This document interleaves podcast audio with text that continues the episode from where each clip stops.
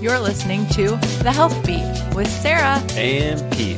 And our podcast pledge to you, dear listener, is to inspire you to be better, to help you find time to achieve your goals, to motivate you to take action, to encourage you to eat healthy, and occasionally make you laugh.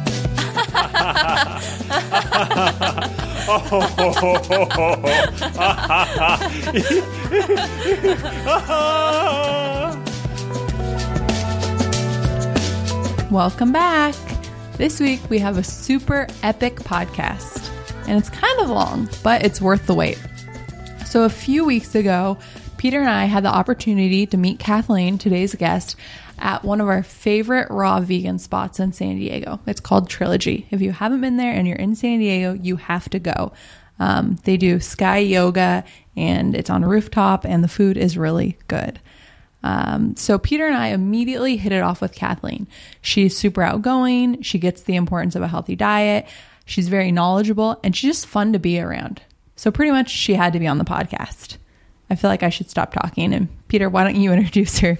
Kathleen Ventura is a life and business coach and TEDx speaker who believes living with intention creates freedom. Making a move in 2012 that would terrify even the bravest of nonconformists, Kathleen quit her high pressure sales job in the city, sold everything, and set out to ride her bike across the U.S. After two years of perpetual travel, she found her calling as a transformational coach for beginner women entrepreneurs. Kathleen now teaches women on the verge of quitting their day job to step into full time entrepreneurship. In her signature pro- mastermind program, Own It, she helps new coaches, mentors, and consultants understand and implement what is necessary to build a foundation for a successful business. Yay! All right, so before we get into talking with Kathleen, make sure you head on over to thehealthbeat.us forward slash HB45 for all the things we mention in the show and to get links to Kathleen's site. All right, let's do this. Hi, Kathleen. Are you there? I'm here. Hey, Peter. What's up? I'm here too. Hi, Hi. Okay. Well, we just wanted to thank you for joining us. We had a really good time meeting you and hanging out with you at Trilogy this past weekend. Um, it's always nice to meet online friends in person. I totally uh, agree. I totally agree. And I wanted to just say thank you for inviting me to be on this. I'm really just flattered and just so sort of delighted to be here. So thank you so much for that. Yeah, of course. Um, we, uh, well, we were looking at your website and just kind of feeling like you would be such a great business coach for our audience and um, you know even us if mm-hmm. we eventually need a new business coach because mm-hmm. you are so aligned with um, healthy eating and the healthy lifestyle and it's nice to have it's nice to work with somebody who gets it I couldn't agree more. I couldn't agree more. I like I'm a big I'm a big fan of like working with people who get it, you know, and like to have like the right energy sort of on a team. So I'm honored that you feel that way, but I totally support what you guys are doing. So that's a lot of why I'm excited to be here. all right. All right. So for those who don't know you, can you tell us a little bit about yourself? Um, what you do? I know I kind of spilled the beans that you're a coach, but um, can you mm. expand on that? Yeah, definitely. So I'll uh, I'll do my best little nutshell. Um, so I am a coach. I call myself a transformational life and business coach, um, and I think we can maybe elaborate on a little bit more of what that means. But essentially, I'm originally from the Chicago area, and in 2012, my husband and I quit our jobs to travel the world. And um, once we sort of had a taste of that freedom lifestyle, we knew that moving forward, that we needed to come up with a way to sort of continue that freedom lifestyle and uh, continue to sort of go where we wanted to go when we wanted to go and, and have control, a little bit more control over our lives than we did when we were working in the cubicle world. So uh, I, a couple of years ago, two years ago, uh, when we were traveling, decided to start a coaching practice and it became evident really quickly that moving around as much as we had been moving around just wasn't conducive to doing that. So we decided to um, sort of set our feet down gently. Um, and we're in Arizona now. We actually are in Sedona, Arizona. And because it's so important to me to just generally like live with intention and live consciously and uh, have access to really good food and stuff like that. It just worked out so well uh, that coming to Sedona was a really good move. So essentially, I'm just kind of a crazy rebel person who um, quit her job to travel the world, and now I live in this small little town in the mountains and coach women sort of all over the world uh, to help them start their own businesses and get out of their own way. And yeah, I live here with my awesome husband and my cute dog and my cute cat, and that's pretty much me. That's the that's the short version, I think. Uh, no, that's awesome. Yeah, that's great. So, can you tell us a little bit about your life before you started coaching? I noticed that you mentioned cubicle lifestyle. Mm-hmm. Yeah. Uh, again, okay, so I'm going to do my best to not tell the whole story because this started years and years and years ago as far as like who I was before I became a coach. But uh, essentially I had always sort of done things. I wasn't like a crazy rebel. I was kidding about that. Like I'd always just done things a little bit differently. You know, like in college, I uh, identified really early that maybe just getting a major wasn't going to be sufficient enough to really identify what I wanted to do after school. And, and um, so I spent a lot of time doing really cool interns. I studied in Spain for a semester, and then I interned in Disney World, and I interned for Make a Wish Foundation, and ran the career wow. fair at my school. I did a lot of really like different stuff, right? You know, and cool, cool, um, yeah, really, really cool things. And people were always like saying stuff to me that, like, at the age of 18, 19, 20, you know, whatever, I was really confused by. People were always saying things like, "I wish I had done that," or "I wish I could have," and I was like, well, like do you think I like had more money or something? Like I worked all summer to be able to do this, or do you think like someone came and was like, time to leave all your friends and family? You know, like no one, you know, and I was confused by that, like as a relatively young person, you know, that I just sort of did what I wanted. And um after I graduated from school, I didn't get a job uh as in the traditional sense. I just I just knew that I couldn't sit behind a desk. I just really didn't think it was ever going to work for me. And I have a degree in business, which is why this is really funny.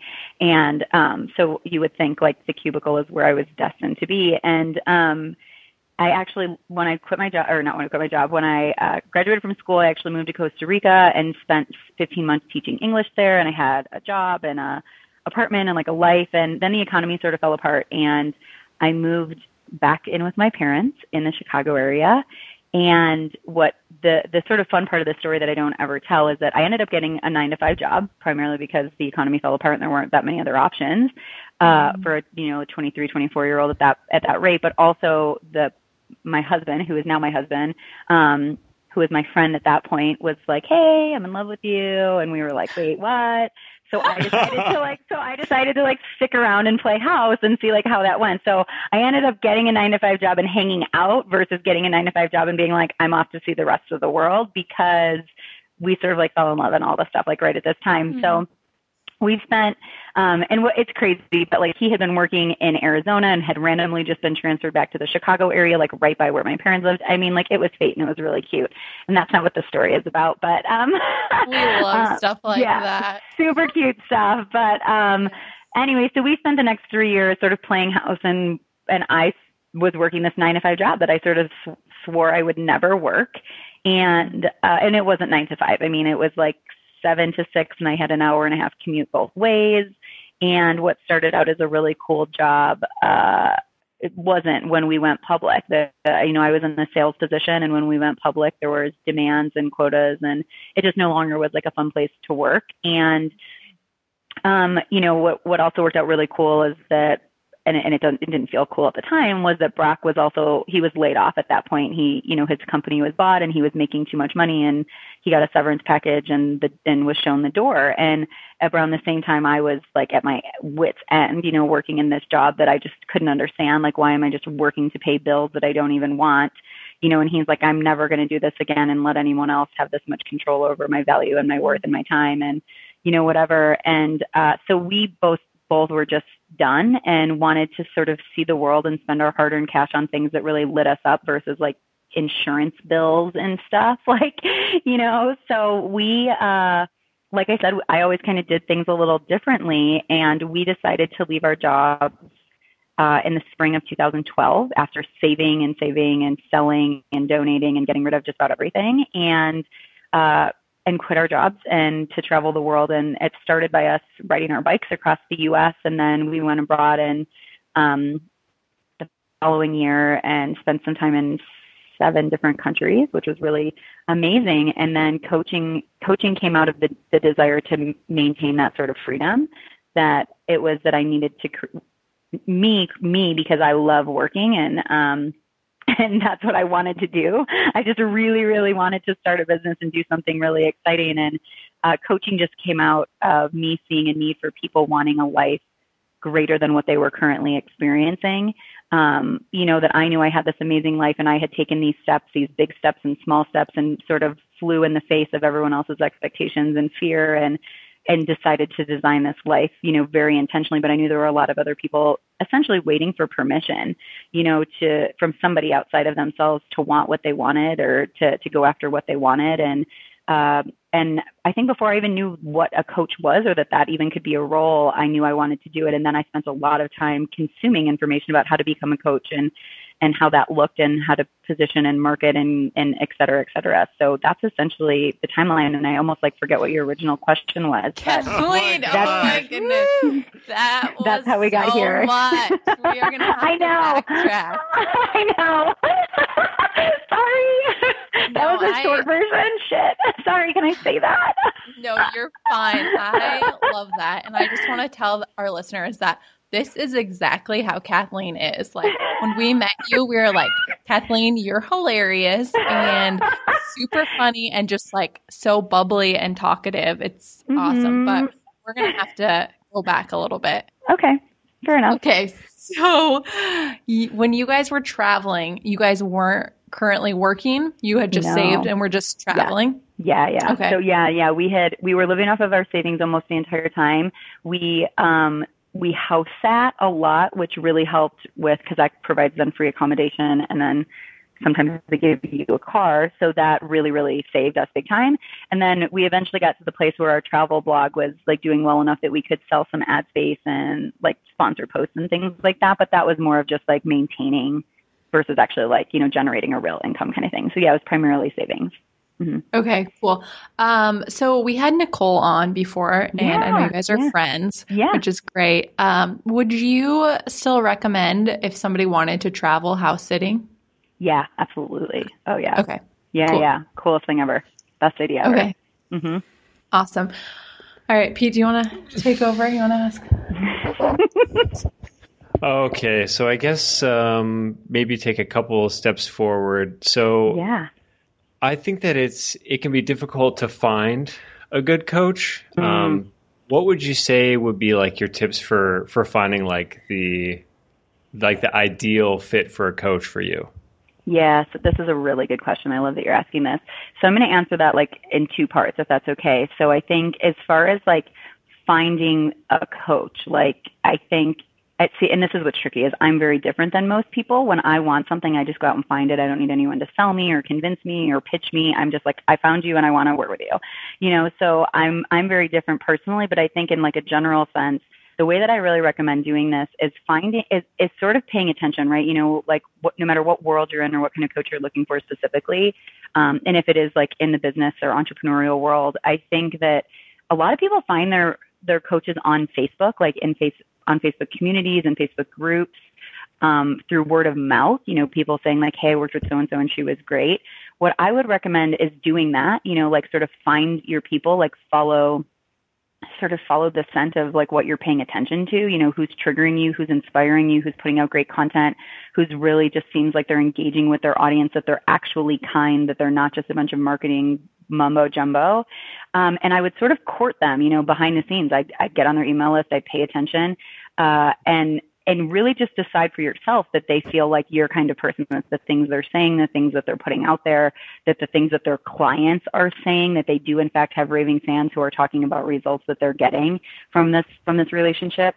Um, I, and that's how I would essentially find the person. As far as deciding on the right person, I have maybe sort of a not great traditional way of putting this. I think that, especially in the entrepreneurial world, as far as like business coaches or just any coaches, really, I think people are getting really good at marketing or selling themselves, but maybe just aren't great at what they actually do. And I know that mm. might be a little disheartening, but I have, unfortunately, and maybe fortunately, been victim of that of someone who just seemed fantastic um, and wonderful and seemed like you had a really great thing going, but I never was actually coached by her before I actually hired her.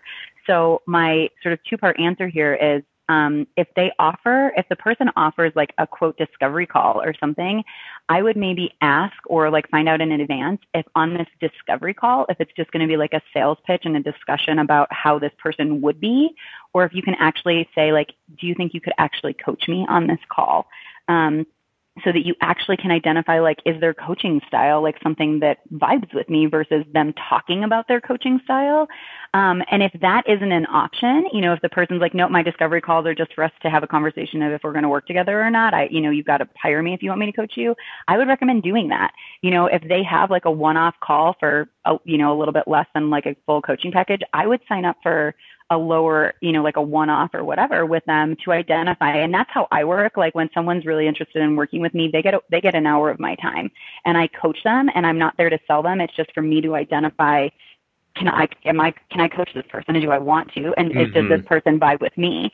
You know because I think that someone can get on the phone and be like I'm going to help you this and I'm going to show you how to that and I'm just going to change your world. And people are like oh my god and you're so inspiring and I want you. And I think that if you could approach it from the like not such a rose colored glasses sort of way um, and and actually get some some kind of coaching and get some kind of value on a personal level out of the person I think that that may um, set you up for success you know, because I think that, the, and you said it, like, I think that someone can be a great coach, but unless they're a perfect match for you, it may not be a great relationship, you know? So I think if there's a way for you to come up with a way to have a, an actual coaching conversation or a coaching experience with that person prior to hiring them, I think that's probably mm-hmm. something yeah. I really suggest.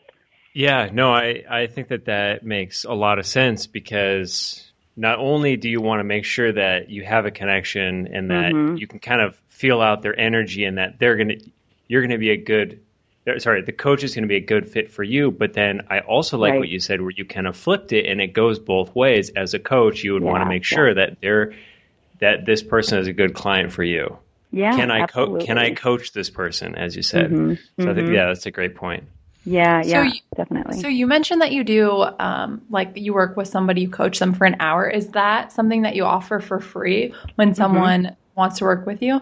Yeah, yeah. Thank you for asking that. that. Yeah, I do. So um, I'm really, it's so funny because there's things that I don't even think of because they don't happen.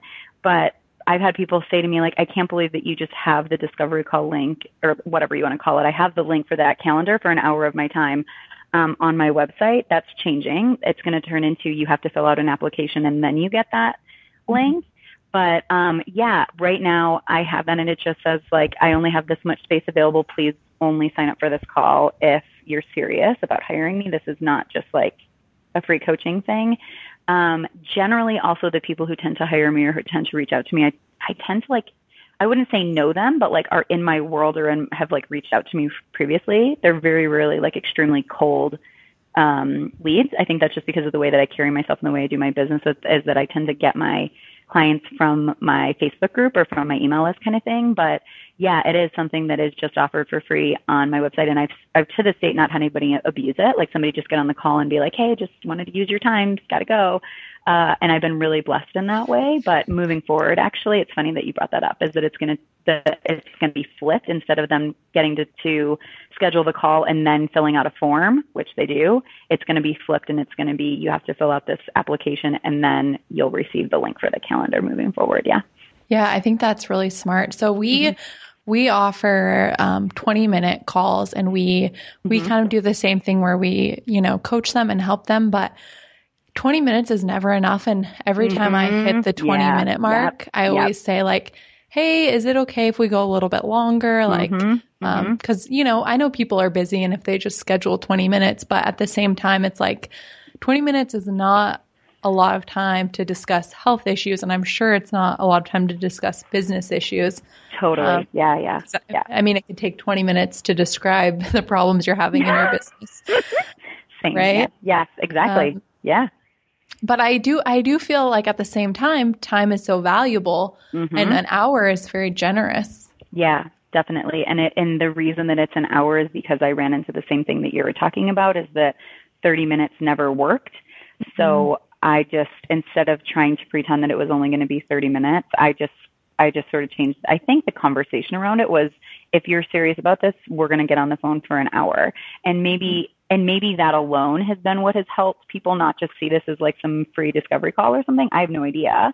Um, or whatever. I don't know what it is. Maybe it's just an energy thing or something. But um, yeah, that's the reason that it's an hour. And I don't. And I and I'll be honest. I don't take on a lot of private clients anymore. So I don't get a ton of people doing that. You know what I mean? I think I'm pretty straightforward in my world about like I have space or I don't have space kind of thing. But you're mm-hmm. right. I, I I'm the same way. I do believe that the hour is extremely generous. But then I also mm-hmm. that's why we're going to shift to the the application because I can't be creating that much space in a day or at right. all, you know, period. Yeah, for someone who's not really serious. Mm-hmm. At at the same time, I kind of feel like if someone's willing to spend an hour with mm-hmm. you, like learning, yeah. they're probably pretty serious too. That's so I, exactly it. Yeah, yeah, yeah. Exactly. I think it could definitely yeah. work both mm-hmm. ways. Okay. Yeah. Um. Okay, so can you tell us a little bit more about your coaching style? Like if someone was to work mm. with you, kind of the process you you take them through. I mean, I don't want you to give away all your trade secrets, but just maybe like a little snippet. Yeah, definitely. So I think that I am kind of different. So I love that you've asked this. That so I'm a trained transformational coach. So I started as a life coach, as someone who just wanted to help people like get their mindset in alignment and uh, things like that. And then it naturally evolved to I'm just really fired up about entrepreneurs, about people living with intention and like challenging the status quo. And and so I just got really honest and I was like, I want to work with entrepreneurs. I think they face a lot of fear and a lot of other people's expectations and like self doubt and unworthiness and stuff.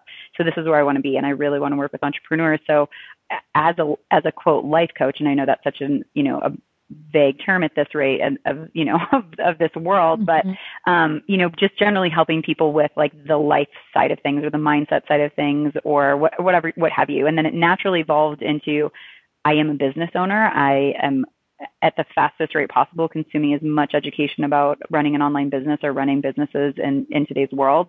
Um so it just naturally progressed to me also helping with business stuff and then it just shifted to me marketing myself that way. And what i don't market a ton is now i now i talk a lot about being a business coach and a business and, and i help a lot with business strategy and things like that. But i'm of the belief um, or of the mindset that you have like in order to achieve anything that you need to have two things in alignment. And i think it's the your mindset and your strategy. And i think you could have a killer strategy but if your mindset is like, this sucks, I'm not good enough, I can't do it, it's hard, then mm-hmm. then forget the strategy. And I think if you have this fantastic mindset of like, I've got this, this is awesome, I'm I'm unstoppable, but you have no idea like what what action to take and and how to go to approach it there's a challenge so essentially what i do and what i feel really blessed to be able to do is help with both because i am trained in like psychology and how our brains work and why we do get in our own way and, and what that's about um, and so when someone says, "Oh my God," every time I sit down to write my newsletter, all of a sudden, you know, cleaning the litter box sounds really appealing. I don't, you know, like yeah. I don't, you know, I know better than to say, okay, let's come up with ways that we can like set a timer so you like do this and strategize. Right. I know that there's something bigger going on under there you know, and like let's talk about that. Like let's talk about like what you're trying to self protect from. That if you were to successfully write and send this newsletter, like what is your your subconscious saying to you? Might like maybe potentially bad might happen. You know, like why is it trying to keep you small here? Let's uncover that so that you can move forward being different without having to remember to be different. You know, so I help with the strategy and talking about whatever it is, Facebook ads, visibility, closing the deal conversations, whatever. That's a huge part of what I do, but also what I what I help people with is every time I sit down to do X, Y, and Z, all of a sudden cleaning the litter box sounds really great. Or, you know, what have you. I mean, that's just the metaphor mm-hmm. for the for for like all of a sudden doing anything else sounds great. Or coincidentally, like I got a client and like I got a bill for the same day for the exact same amount. Like let's talk about like what this like upper limiting self quote I'm quoting this like self sabotage, self protection, you know, thing is going on here. And that's what I do. And I'm sort of a chameleon, I guess, when I work with people is that I meet the people where they're at. I don't have my own sort of personal agenda of like how fast they need to achieve or how what goals they need to be setting. I definitely meet people where they are, but I also am really upfront that like this is not just going to be about strategy. That we're also going to I'm going to ask you some hard questions uh, so that so that we can dig this up and you can get out of your own way without without being faced with a lot of resistance. Yeah, mm, I yeah. love all of that. no, it's yeah. that's so good.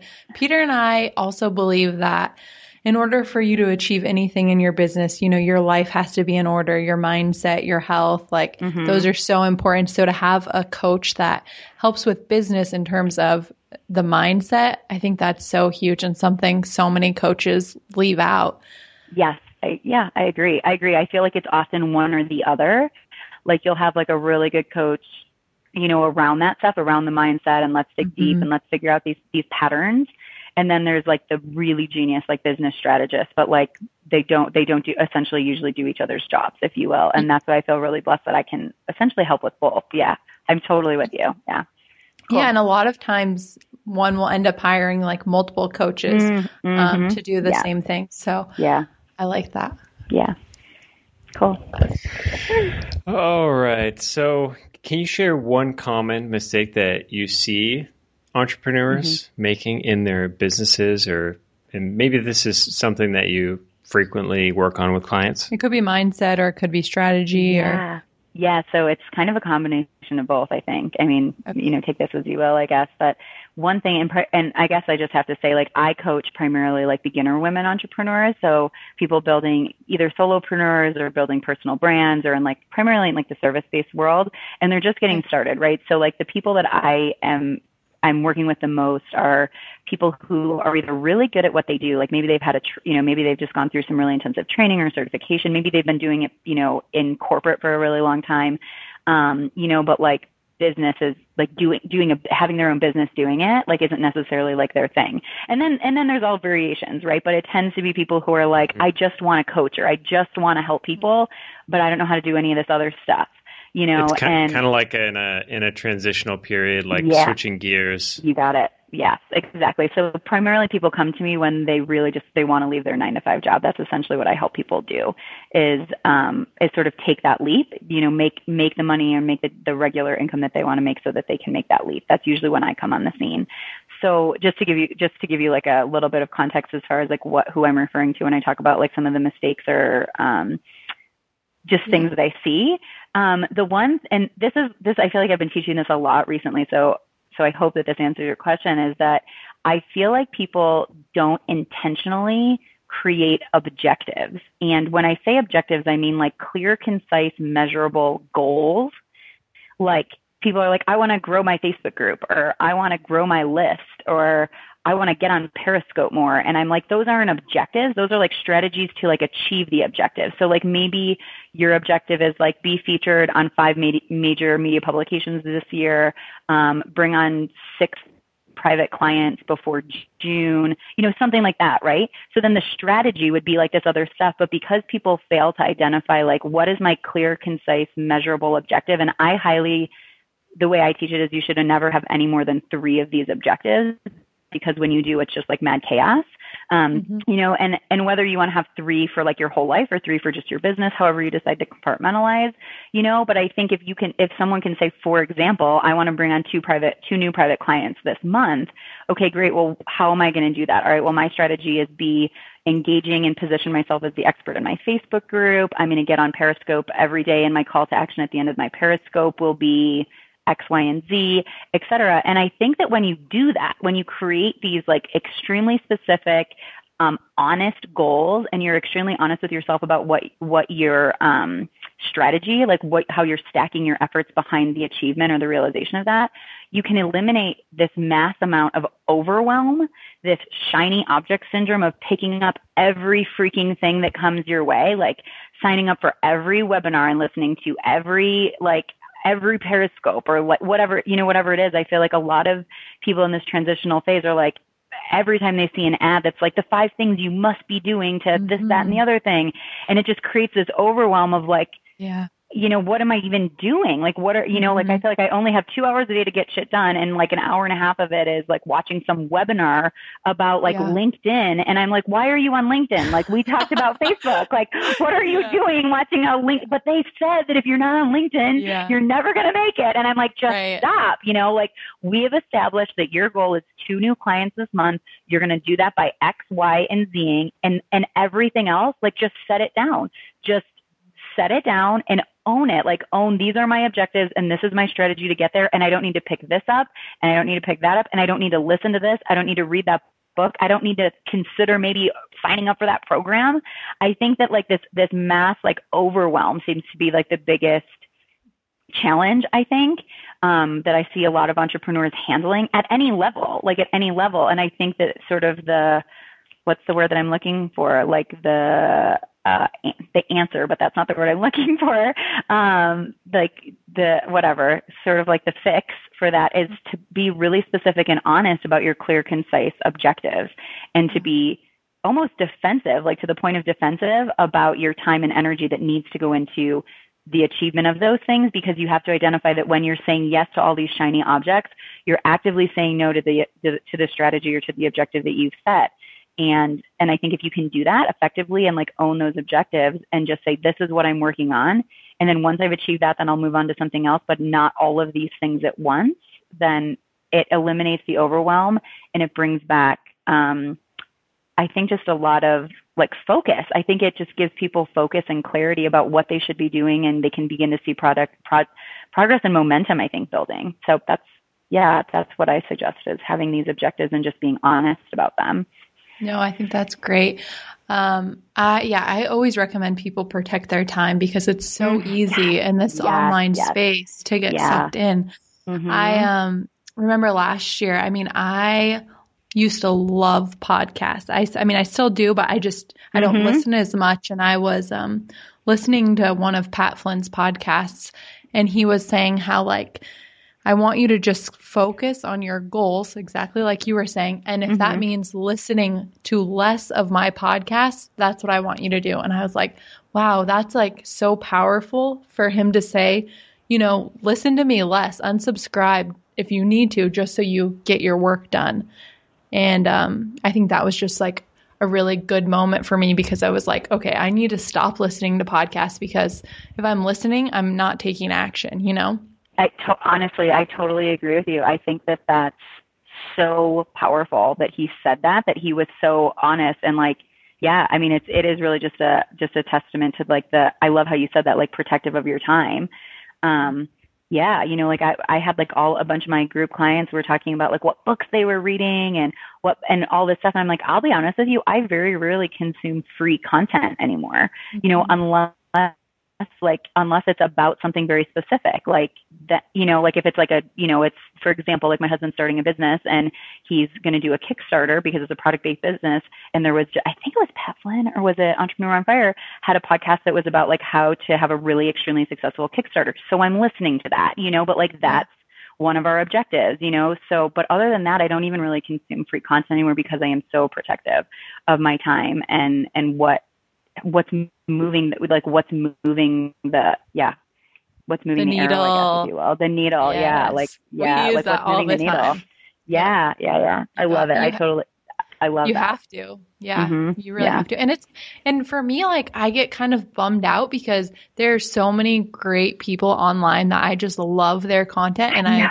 I, know. would love to read what they're saying but it's like you know I got to do me and I got to take care of my own business before I can be learning all these other things um, and spending my time on that. And I love what you said that if I'm listening, I'm not taking action. And that's exactly it is that I don't need any more information. Like I'm at information overload, you know, like yeah. I just need to, to do it. Yeah. I mm-hmm. love that you said that. Totally agree. Okay. So you mentioned that you usually help um, people when they're transitioning, beginner entrepreneurs. So if someone is a brand new entrepreneur, would that be a good time to hire a coach or like how can one tell when they should hire a coach?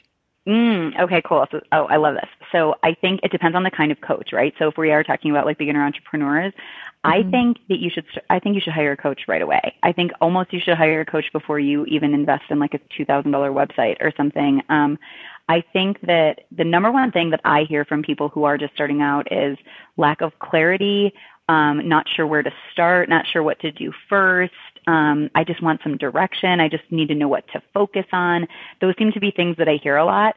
And I think you can consume all kinds of content. You can read blog posts up and down. But I think until you get a coach of any kind, like around your business, mindset, whatever, who's going to be able to say to you, what's important to you? What do you want? like what's going on here you know because everyone has different objectives. Some people's objective is like make enough money so I can stay at home. I don't want to be rich. I don't want to whatever. I just want to be at home with my kids. And other people are mm-hmm. like, I want to be the next Oprah. So until you have like a coach come to you and like meet you where you are and talk about what's important to you. Like, do you even like being on Facebook? Do you want to be on video? Do you want to have group coaching or do you want to have private coaching? Like, whatever you know whatever it is that you're getting ready to do right like i think it's so important to get a coach who knows what questions to ask you to kind of see the blind spots that you may have because you're so close to something and to mm-hmm. sort of mm-hmm. cut through the crap of like all this information you've been consuming and saying all right but how does any of it apply to you and i think that as a person who I, I, I mean, this is not what the story is about. I mean, I did hire somebody right out of the gate who didn't end up being great for me. So I spent far too long mm-hmm. falling all over myself, like really falling all over myself, trying to make it up as I went along, throwing half baked noodles at the wall and hoping something would stick. I don't think there's any need for that because there are so many people who have gone before you and done what you wanted to do who can help you expedite your progress.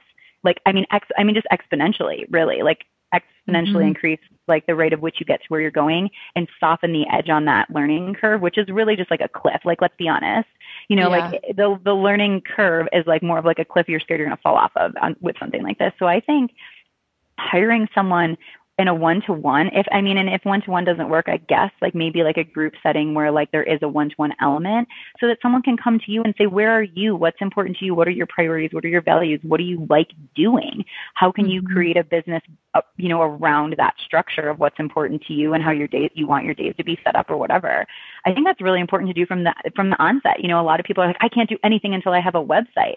Great. And when you have that website what are you going to do you know, yeah. like, you know, like I know people who have built six figure businesses without a website. So just hold your roll and like, let's mm-hmm. identify what's important to you, you know? So that's, that's my two cents on, on when, you know, hiring a coach is probably a good move, at, you know, as far as becoming an entrepreneur. Yeah. I, um, I was curious if you could kind of shed some light on. You said you hired a coach at the beginning, mm. which I think is super smart because it's the best way to move forward quickly, right? Having yeah. some guidance. Yeah. But um, you mentioned that your first coach wasn't the best. Mm-hmm. How did you go about finding another coach after that? Because I would imagine that you'd be a little bit more skeptical. You got it. Yeah, I was. I was super skeptical. and, you know, as you know, as a coach and as somebody who's very, you know, into the self development world, of course I look at that now as like, what did that teach me? What was, what did that come into learning? what to, or for me to learn, excuse me.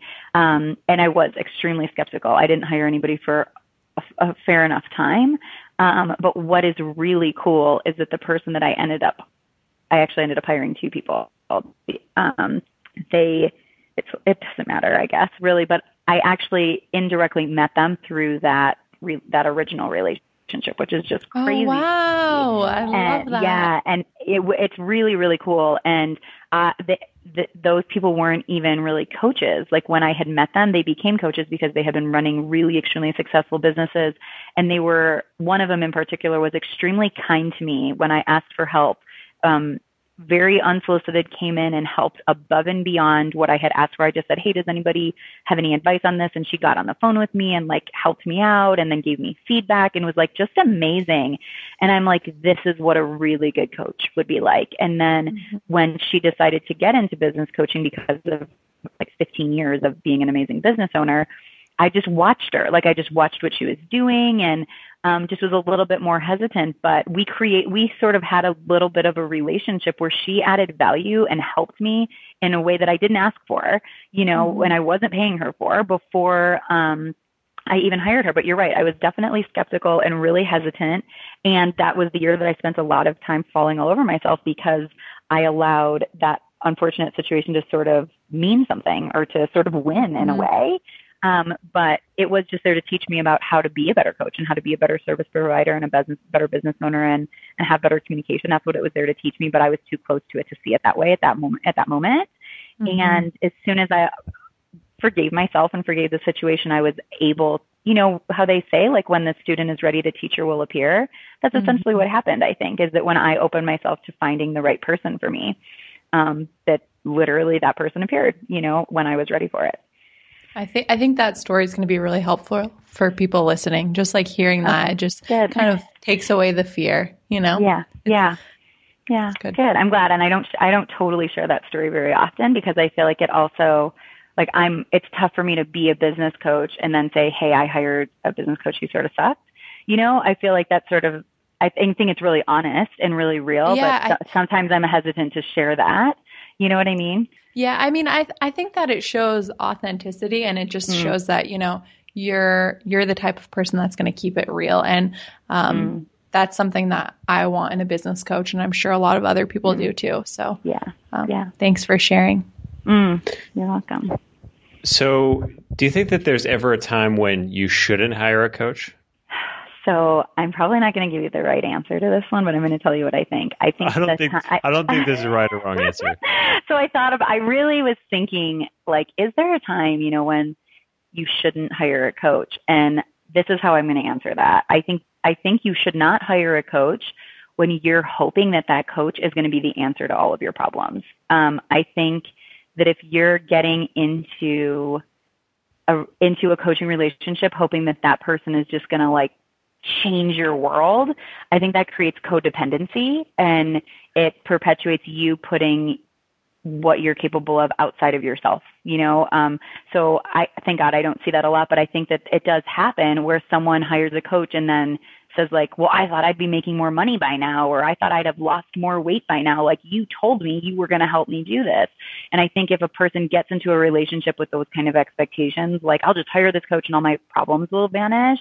I think that's when you still need to do some internal work and be able to point the finger back at you. Um, because if you were to hire a coach, I think in that situation, it, it's only going to create problems, I think, for everyone. So I think that would be a circumstance where hiring a coach is probably not a great idea, that you still need to do a little bit of work on yourself because the way I understand it, coaches are more, more come into play when you're sort of on the upswing, you know, when you're kind of already making that progress and you're ready to sort of take it to the next level. So that's my answer. so, how much time, since we're kind of talking about this, um, would you say that it, it, it takes to help a client make progress? Mm, mm, mm, mm, mm. Um, and I know it's going to be all mm, over the place, yes, but yeah. you know, some that I'm just curious. no, God, I love this. I think it's so it's so contingent on where that person is. You know, like you, like for example, I may have somebody come to me who's got all of their strategy ducks in a row. You know, like they're killing it with Facebook ads, they've got a great following, and they're like, but it's not working. Like the clients aren't coming or I can't, you know, people aren't paying on time or whatever. And they come to me and we have a really deep one conversation about blocks, you know, like about like, a, you know, a, a really deep rooted story about receiving abundance or uh, what having clients means or whatever. And if we can bust through that block in one or two or three phone co- phone conversations or coaching sessions, excuse me, then then that person may just ex- sort of explode. I mean, that actually happened to me last year is that I, I just was scared of my own shadow and I needed a coach to give me some really tough love. And literally quite overnight, my life and my business changed because I really had everything going for me. I was just really scared to put myself out there. And this person came in and in one fell swoop just said, frickin' do it. And I did. And um, my business exploded. But that's not to say I wasn't falling all over myself for a year and a half prior to that, right? So it's kind of like, did that coach have that magic trick? You know, that it was like, oh, I just had one phone call and she just made a, you know, she just made freaking ten thousand bucks the next day, which is what happened, um, or whatever. And so I guess there's that, right? But I think that's more of like the exception than the rule. I love working with people for six months because I worked with people for three months and I felt like by the by like just the end of the three months, they were just hitting their stride. They were just getting into doing well, closing clients, having fun, you know, just really hitting their stride and then it was over. And I'm like, well, this, this isn't real life. Like it, I mean, like you're hitting your stride and then stuff is going to come up, you know? So I love to work with people for six months. I think people can start getting results as quick as they're willing to, as quick as they're willing to, to actually implement and integrate their strategy and look fear in the face and say, thank you for wanting to protect me, but I've got this um, as soon as they're willing to do the work and take the action, I think that results can come in nearly immediately. But it's the sustain, it's sustaining that that I like to hang around for. Um, when you know upper limit challenges come in, or where you handled like something that you've never handled before, um, or what what have you. That's why I hang out with people for six months because I think I want that six months to totally change everything, not just to kickstart stuff and then like leave them out in the cold, like figure it out. I really, yeah. really love working with people for, for a full six months, like I said, because people come to me sort of at the beginning. Um, and there's so much that changes in that first six months, I think, in business. So that's what I, that's what I love to do with people. Okay. So do you usually work with people for six months? Is that kind of like one of your packages? Do you, um, yeah. do like one session and then offer like six months? Like how do you structure it? Yeah, so I only work with people for six months. Well, I guess maybe okay. I'm lying. I guess I'm lying. So I work with people in a couple of ways. Um, I work okay. with um, a select number of people privately, which is one of my favorite things to do, um, for six months. And we work together once a week, and then they have unlimited virtual access to me during the week for those six months. And I basically kind of come on as like their co-pilot, and that's like my my main main package. And then i also have a six month mastermind which is essentially a group coaching program that includes access to me and um, eight different industry experts in different very very different fields that come in. Um, and again that's extremely intentionally six months long because it's it's created for beginners who just have a lot of kinks to work out you know moving forward and a lot of course correcting to do. Um, so essentially those are the two primary ways that i work with people. I just added doing um, full day in person intensives with people mm. uh, because through some trial and error, I did it extremely unofficially for a little while, like hosting virtual intensives. And I've done, and I've personally done an in person intensive with my coaches, and it like changed the game for me. So I knew the value in something like that, and that there is something really cool about having like seven or eight hours to sit and plan and strategize and work through stuff that you simply can't do on a one hour call once a week you know um, so i just added that to the menu but those are the three those are the three ways to work with me as, as of right now. And then as we talked about before working with me, you get a one hour um, full coaching hour to, so that we can both identify that it is a good fit because, because my packages are like that because they're not just like a six week thing. It's, I come on, I come on board. Like I, be, I come on board and mm-hmm. I'm sort of part of the team. Yeah. Okay. Yeah, that's great. So you really, you really are a six months kind of girl. Yeah. Yeah. Yep. Mm-hmm. I, I used to do, I used to do 90 days and I didn't like it. And I had a lot of people just re-signing anyways. Mm-hmm. So, um, yeah, it just works out. It very, very, very rarely do I just do the three months, uh, because it just, yeah, it felt like people are just, you know, hitting their stride and I'm like, okay, let me know how it goes. And it just didn't feel really good. Yeah, no, so, I think, I think that's, I think that's great. Yeah. Um, very cool. Okay, yeah. so you are a total foodie like us, so yeah, I think it's yeah, only God. fair that we talk a little bit about healthy living. Is that okay? Mm, please. I mean, and just stop me if I go on tangents about how much I love the planet and just totally stop me. oh, yeah, I love for it. Sure, for sure. Okay, so first things first, when we met you the other weekend, you talked about biking across the US. Yeah. I want to yeah. hear about that because I am a chicken when it comes to riding my bike on the street. So tell me how that was. Where where'd you where'd you go? How was it? Give me the details. Uh, yeah, amazing. So the funniest part of this whole story is that when we decided to do that, the first thing we had to do was buy bikes. We didn't even own bikes when we decided to do this. Like, oh, if that's any, like oh, oh my god, if that's any indication as to like our biking abilities. So, I mean, don't get me wrong, we got really good really fast, but um, we we did this in 2012 in the summer of 2012. We started the first week of June, and we followed a route called the Transamerica Trail that is organized organized organized by a um, non for profit called. Um, I'm losing my mind. It doesn't matter. I can't remember I'm right now. I'm, I'm losing sure my mind. It doesn't matter. It doesn't matter. They're amazing. They're honestly amazing though. I'd love to give them a shout out, but they're amazing and they maintain these trails. And when I say trails, like it's not like a freaking trail. It's like on the road. Um, but just like where you're supposed to go. So the trail, uh, goes through 10 states. So basically we started on the coast of Virginia and we rode the entire width of Oh my gosh, my husband just heard me and he said it's called Adventure Cycling Association. Oh my God, I'm so embarrassed. He just private messaged me. it's called Adventure Cycling Association. Oh my God, sorry. Had to throw that in there just to show literally that's how, how funny I am. Love you. Um, God, losing my mind. Um, so we, as what I was saying, 10 states, straight across Virginia, straight across Kentucky, the bottom of um, Illinois, then straight through Missouri, then straight through Kansas, and oh then. Oh my God, it, I'm getting nervous. I know. then we scooped into Colorado, up and over Hoosier Pass, directly into Wyoming, all the way through Wyoming into the bottom of Missoula and then about 600 miles um, to the Oregon coast. Oh, I lied. And Idaho. We went through Idaho. Obviously, Idaho comes in between Missoula, comes between uh, Montana and Oregon. But yeah, and then it ended in Astoria, Oregon. So it was about, I think, 4,500 miles. Um, the official trail, obviously, we pedaled a lot more than that, but we did it in five months.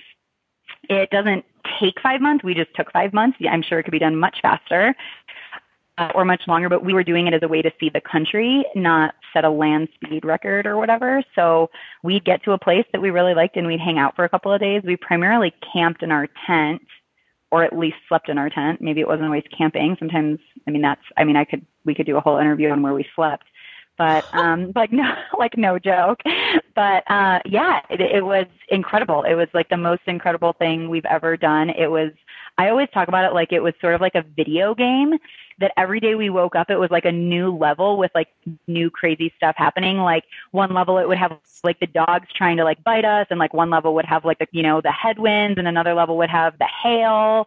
And then like the levels that when we were in Kentucky and Virginia, it was like 100 plus degree temperatures with you know humidity through the roof like it was it was an adventure to say the least and we went from barely ever seeing each other because he worked nights and I worked days to being together literally 24 hours a day. So wow. it was a really special experience. Mm-hmm. if, if Peter and I did that, he would be in big trouble. I don't know if I could hang.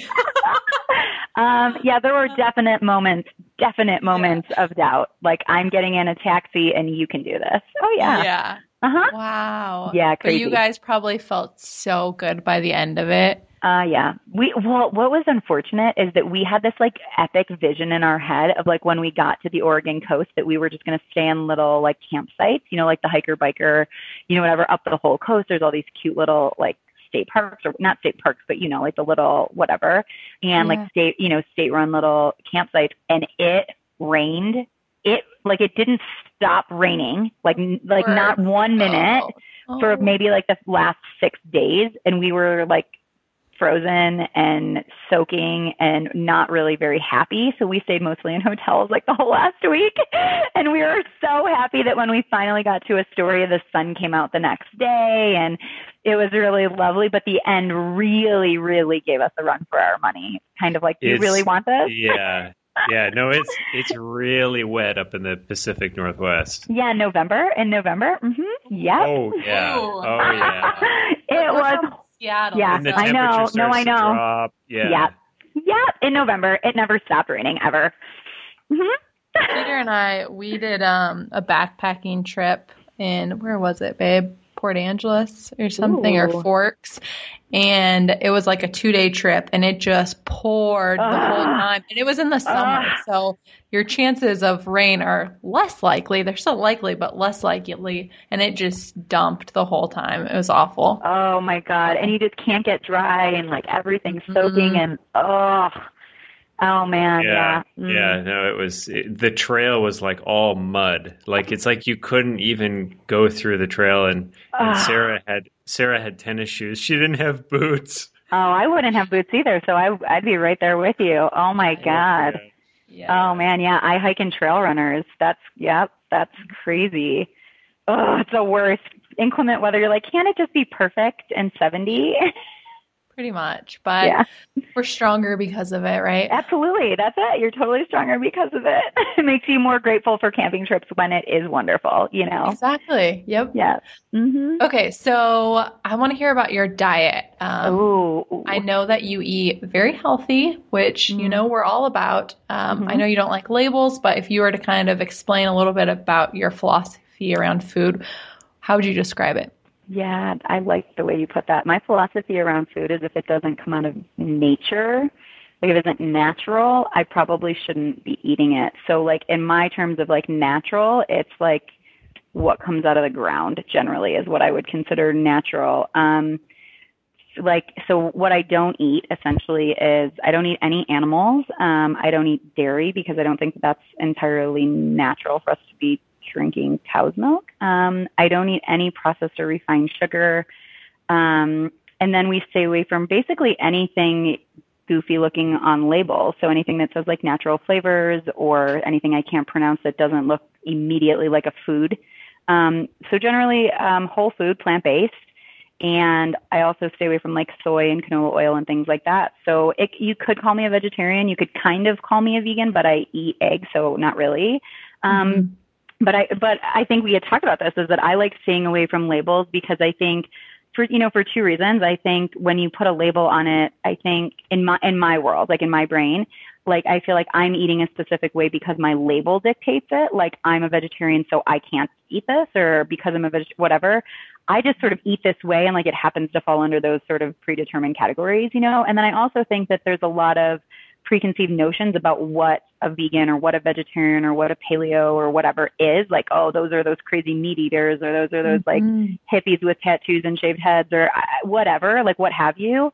So I think it's just, I think for me and my, like in my worldview, it's just better to, for me to generally stay away from the labels. And like, I just eat, a, I just eat based on like what is what what I would consider and what my husband consider we're really blessed we're on the same page with a lot of this like what's natural and like what comes out of the earth and what I think is really good for my body uh primarily. Yeah and and I think maybe that's important to mention is that I eat the way that I eat because for my body and for my own health. I see this sort of as like preventative health care.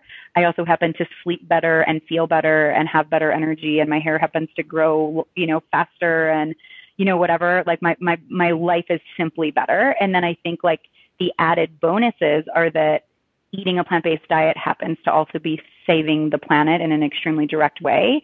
And it also happens to be a really compassionate way, I believe, of living too, just as far as like animal, um, animals go and stuff like that. So that's sort of my philosophy is like what's natural and what's really good for my body and what makes me feel good and healthy.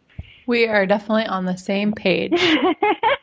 and you have no oh. idea how refreshing that is. You have no yeah. idea because Oh, we should be telling yeah. you that. yeah, that's that's my philosophy and I think a lot of people generally think I'm and I could say we're because like it's my husband and I eat the same way and believe the exact same things. And but, that and that's a whole other topic yeah, we could talk about. I know. Peter and I are usually like the rare ones who everyone's like, oh my gosh, your husband's on the same page. Yes, oh my gosh, he crazy? helps people with health, and to yeah. have somebody else like that's pretty rare. Yeah, he's he's crazier than I am. Like to be totally honest, like I would be like, well, like it just has a little bit of soy in it. He's like, it's not going mm-hmm. in my mouth. I'd rather be hungry. And I'm like, all right, fine, Mr. Grumpy, like settle down, you know. But he's so good. Like he he has I mean, not that I, I mean, like, I'm not like a sometimeser. Like, right. I just don't put that stuff in my mouth. Like, not ever, you know, yeah. but like, um, yeah, he, he just absolutely not. Like, he, and he, and he also isn't scared to make a fuss about stuff, you know, like, he wa- he like just, me. mm-hmm, yeah, he is not yep. scared to make a fuss about it at all. Yeah. Um, like any restaurant we go to, like he just he waits till the end and he, you know, till everybody else has ordered and he asks his like 16 questions that he has about like the, you know, the three things on the menu we might be able to eat. And mm-hmm. he doesn't care who rolls their eyes or who feels like he's being high maintenance. Like, and I don't either. He's just much better at it, I think, than I am. But yeah, we just, it, we just have really high standards and, um, our life sort of revolves around it and we're really okay with that actually. Feel the yeah. same. Okay so i wanted to ask you um, did you guys change your diet before starting your business or was that something that came afterwards? Ooh i like that. Um, it it was an evolution and it started three years ago this month actually so way before the business and okay. it wasn't all of the stuff I just mentioned at once. Like Brock read something apparently extremely persuasive and came home and said, we're not eating sugar or dairy anymore. And, and I thought it was like some joke or something. I didn't even like get a pizza, like to send, like a send off pizza or anything. It was just like no dairy, no sugar, like tough shit. And, um, yeah. like what, you know, and so then it just became an evolution of self education and stuff like mm-hmm. that. But really, you know, like and and I know I think you guys know this about me. My whole mission for the world and for like my existence is to encourage people to live more intentionally. And when I say intentional, I mean just like consciously and deliberately choosing things. So like intentionally deciding like where you live and and who you love and what kind of work you do and what's at the end of your fork.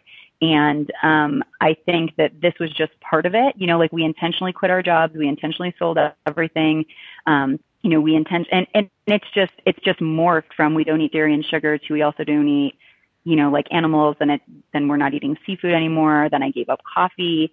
And now we're also really conscious about like how much waste we create and how much, you know, like we try to buy organic clothing, you know, like made out of, you know, fair trade mm-hmm. clothing and like, et cetera. And we've got, you know, a water filter on our shower because we're just really intentional about how bad the water is here and how important our, our what's absorbed by our skin. And I think it's just an evolution of like when you start um, consciously and intentionally evaluating all of your choices, it just sort of, to me at least, seems like obvious that it's like I'm intentionally becoming a business owner now. I'm intentionally deciding who I help and how I market myself and how I present myself and what we now spend our money on because we have the flexibility to in fact spend our money wherever we want.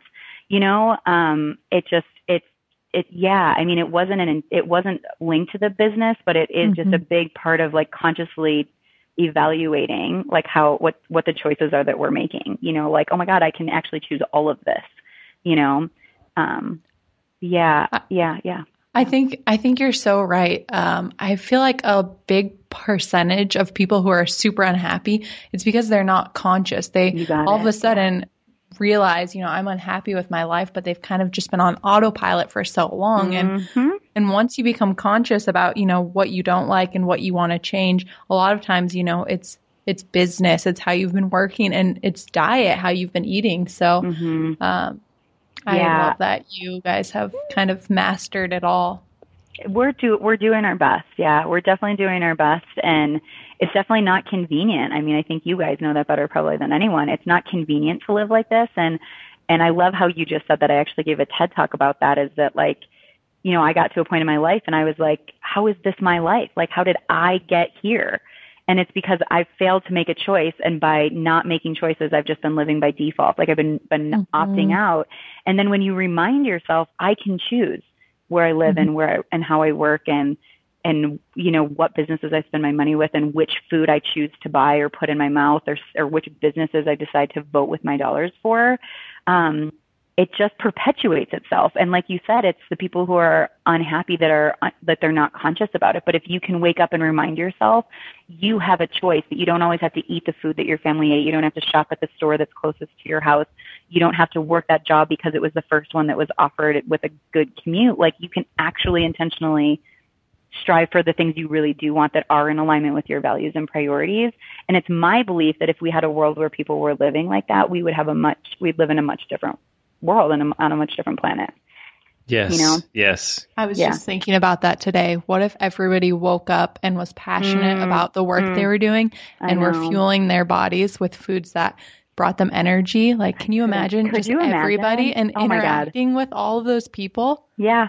Could you imagine? I, oh I, I mean, it would be, it's like my dream, you Same. know, like totally, like it's my dream that people are like on purpose, like making decisions and like excited about what they're doing. And like you, and like, cause I know that's such, that's your thing is that like people are eating food that isn't like breeding disease and causing inflammation and making them feel tired and bloated and that, that they're constant. World. I mean, what a happy world. Like what a happy Everybody world. Be in a good mood.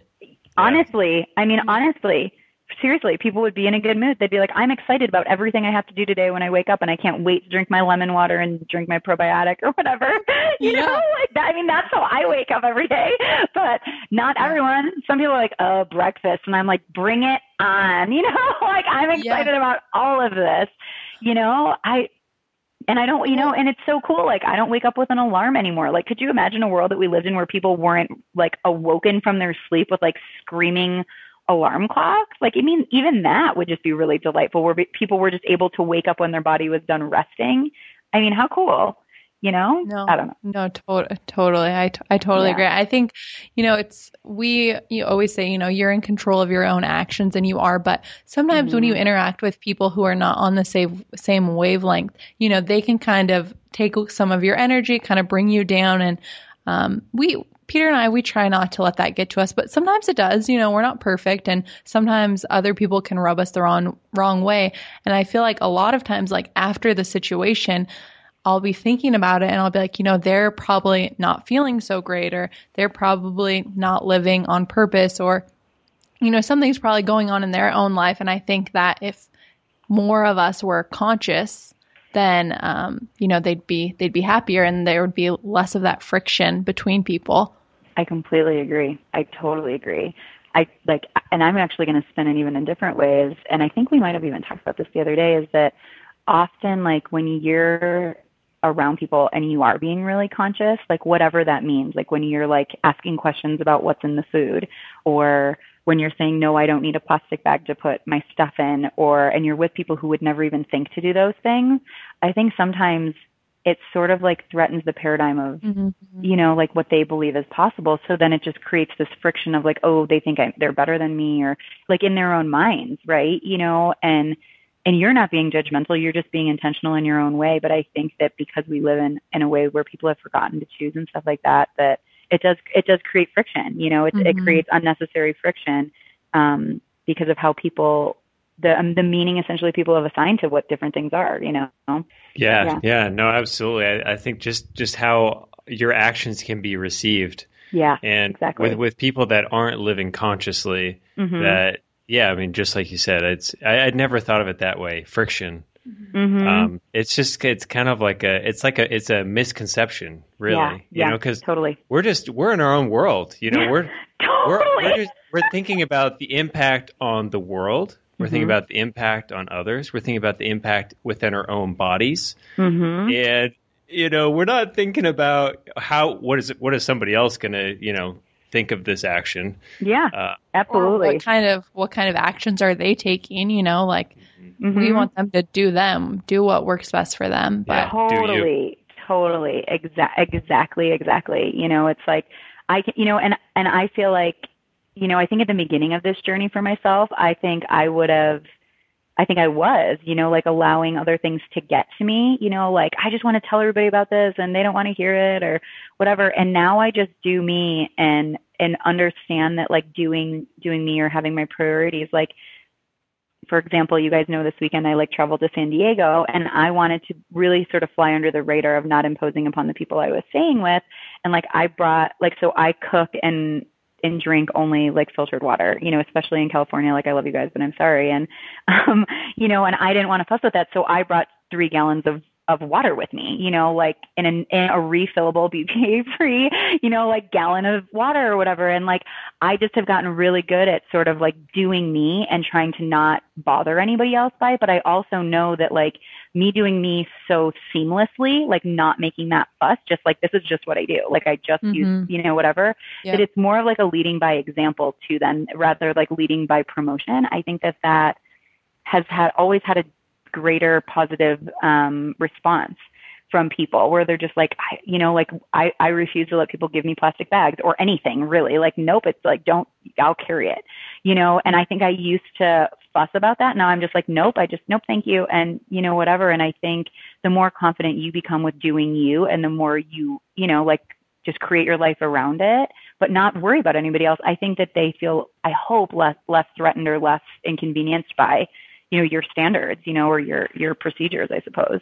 I, I think you're right. I, I definitely think that just doing it and not making a big fuss about it, they realize like, hey, you know, it's not a big deal to carry yeah. out my groceries. It's not a big deal to ask if I can have that without sugar or if I can sub gluten free bread. Like mm-hmm. the less of a big deal we make about it, the less yeah. it is to others. We've yeah. we found the same thing. Like usually when someone changes their diet, they're super excited about it and they just want to talk about it all the time and share it with everybody because mm-hmm. they feel mm-hmm. awesome. But we found that usually if you're trying to get others on board or spread the message, it's the best way is to just lead by example. Yeah, exactly. Yeah, because otherwise people are like repelled by it almost. Mm-hmm. Yeah, but mm-hmm. but the leading by example is it's it's interesting. Yeah, to see how people are like, oh, I never thought of asking if you could make it with oil instead of butter, yeah. or you know yeah. whatever and you're like i should have everything i want actually like it's nothing to them to, they're going to cook it anyways you know they're going to put a bun on it anyways might right. as well be the bun that i wanted you know uh no big deal yeah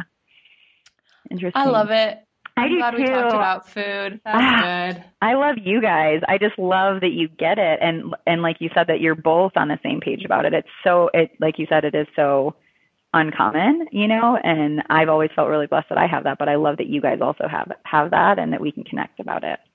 Oh yeah, for sure. I feel like this could be like a part two. We could talk about this for hours. I mean, Yeah. obviously Yeah. we're going to wrap it up, but Yeah, yeah. it just feels like No, you're wow, staying here it's all just- night. Yeah, no, it just it's great. It's it's really it's been awesome. Mm-hmm. Yeah. Okay, so if somebody wants to work with you right now, which I'm sure they will after this podcast, um, what what what would be the best way for them to do that? Like, are you taking new clients um, for your six months privates or your mastermind? What would you suggest for that? Yeah, no, wow, that's so great. Um, I am actually. It's so funny. I just said to my husband this morning, so I love that you're asking that so directly. That I am actually taking on a couple of private clients right now, and um, the best way, you know, what's so funny. The best way to do that is just to go to my website and click the Work with Me tab. Is actually the fastest way um, to figure that out. And my website's just KathleenVentura.com, um, and just and just hit that work with me page and it'll take you right there. And as we said earlier, it's just um, a private one hour call for us to sort of decide if, if having a little relationship to make your business awesome is a good idea.